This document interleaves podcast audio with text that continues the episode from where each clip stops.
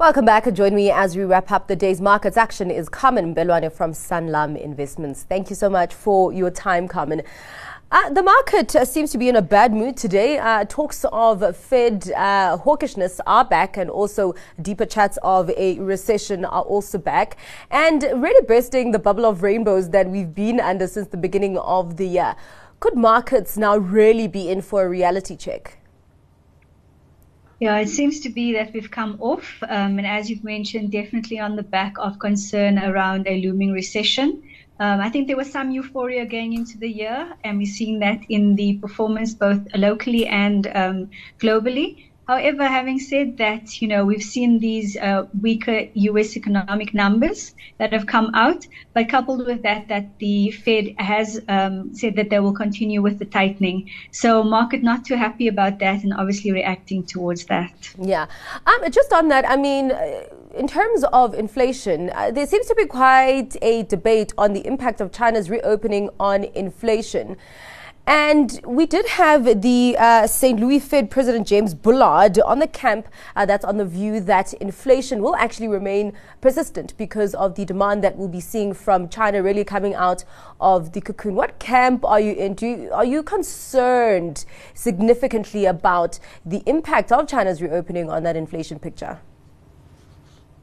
Yeah, it's a difficult one to say. Um, and I suppose this is why the Fed themselves have sat and said, you know, even if inflation does come off in the US and both and locally as well, there will be a wait and see approach. So we don't expect to see a pullback in interest rates um, in the first half of this year, at least, and maybe even not in 2023. Having said that, what's happening in China, um, the question is whether it's going to be fueled by a consumer reaction so the consumer going back out and, and purchasing, or whether it's going to be commodity. At the moment, it seems to be swinging more towards the consumer reaction. Mm. And in so, we'll have to wait and see what the inflationary impact is. Um, in terms of China, they have guided to uh, GDP growth forecasts of just over 5%. Um, however, we, we are going to have to see what the, the, the medium term, short term impact is. Um, all right. Well, let's get to some of the uh, updates that did come out of the JSE today, some company news. So we did have Woolworths, the market cheering that update for the 26 weeks ended the 25th of December. So uh, the clothing retailer saying that it expects headline earnings per share to surge by as much as 80% for the period uh, compared to the prior comparable period. Uh, turnover and concession sales up about 18%, uh, of course, uh, that driven by Black Friday, the festive festive season and the fact that in the prior comparable period, we did have those COVID lockdowns in Australia. Besides some of these low base effects, is this an undeniable turnaround strategy? I think you've got to strip it in terms of the various segments that we have in Woolworths. Um, we've been waiting for a significant turnaround, specifically on the apparel retail side, so on the fashion, beauty, and home division and we're seeing that coming through. Albeit we're not seeing it in the volumes as yet, we are, however, seeing a pullback in terms of markdowns. So that's given a significant tailwind to that division's growth. Um, and we also expect that this would continue. And this has been sort of one of the key strategies over the last 12 to 18 months. And as I said, the market's been waiting quite a while for that. Add on to that, that we've also seen the food division have probably less of a tailwind than we would have expected. And as you've mentioned, off a softer base. Having said that, still um, a, a good first half for, for the food division. And then, as you've mentioned, on the Australian side, David Jones definitely the key tailwind there. But we know that David Jones is now being recognized as held for sale. This was announced previously, um, and that's to alleviate some of the, the debt uh, burden in Australia um, and potentially repatriating some of that money back. Mm.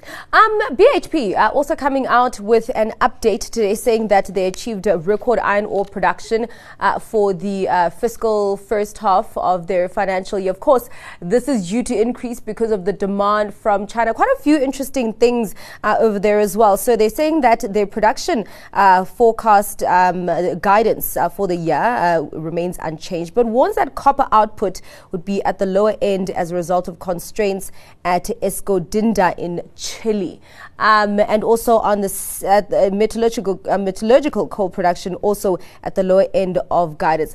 I'm quite concerned about the uh, copper guidance that they provided because, of course, copper is also one of the uh, metals that is due to benefit from the reopening of China. What are you making of those dynamics going on there at BHP? Yeah, I definitely think that there um, is likely to be some benefit to all resource uh, entities um, coming from on the back of that improving and increase in China demand. As I mentioned earlier, it's yet to see whether it comes from the consumer or the commodity side. Yeah. Having said that, though, um, we've definitely seen a significant boost in the iron ore price over the last few months and likely to continue for the rest of the year. So that's definitely going to be a, a good read through for BHP. As you've mentioned, no guidance, significant guidance changes, which I think is a relief for the market at this point. But I think the bigger um, theme here is definitely the pressure on costing. They have mm. said that costs are going to go up. I don't think we should be too surprised at that. Um, but it's about whether management is able to uh, do some cost optimization mm. and actually um, uh, ensure that they, they maintain margins. Yeah, so well, let's see what happens there. All right, all right. Well, let's get to your stock pick for today. Carmen, what will it be? So I'm sticking with MTN. I know I've been riding with for quite a while. Um, still hasn't pulled back, but uh, my fundamentals remain the same. That I think the fintech is going to be a significant boost for for MTN, and we're likely to see them um, strengthening their balance sheet significantly and their cash flow over the next 12 to 18 months. All right. Well, thank you very much for your time and for your analysis and insights today, Carmen. that was Carmen Belwane from Sanlam Investments.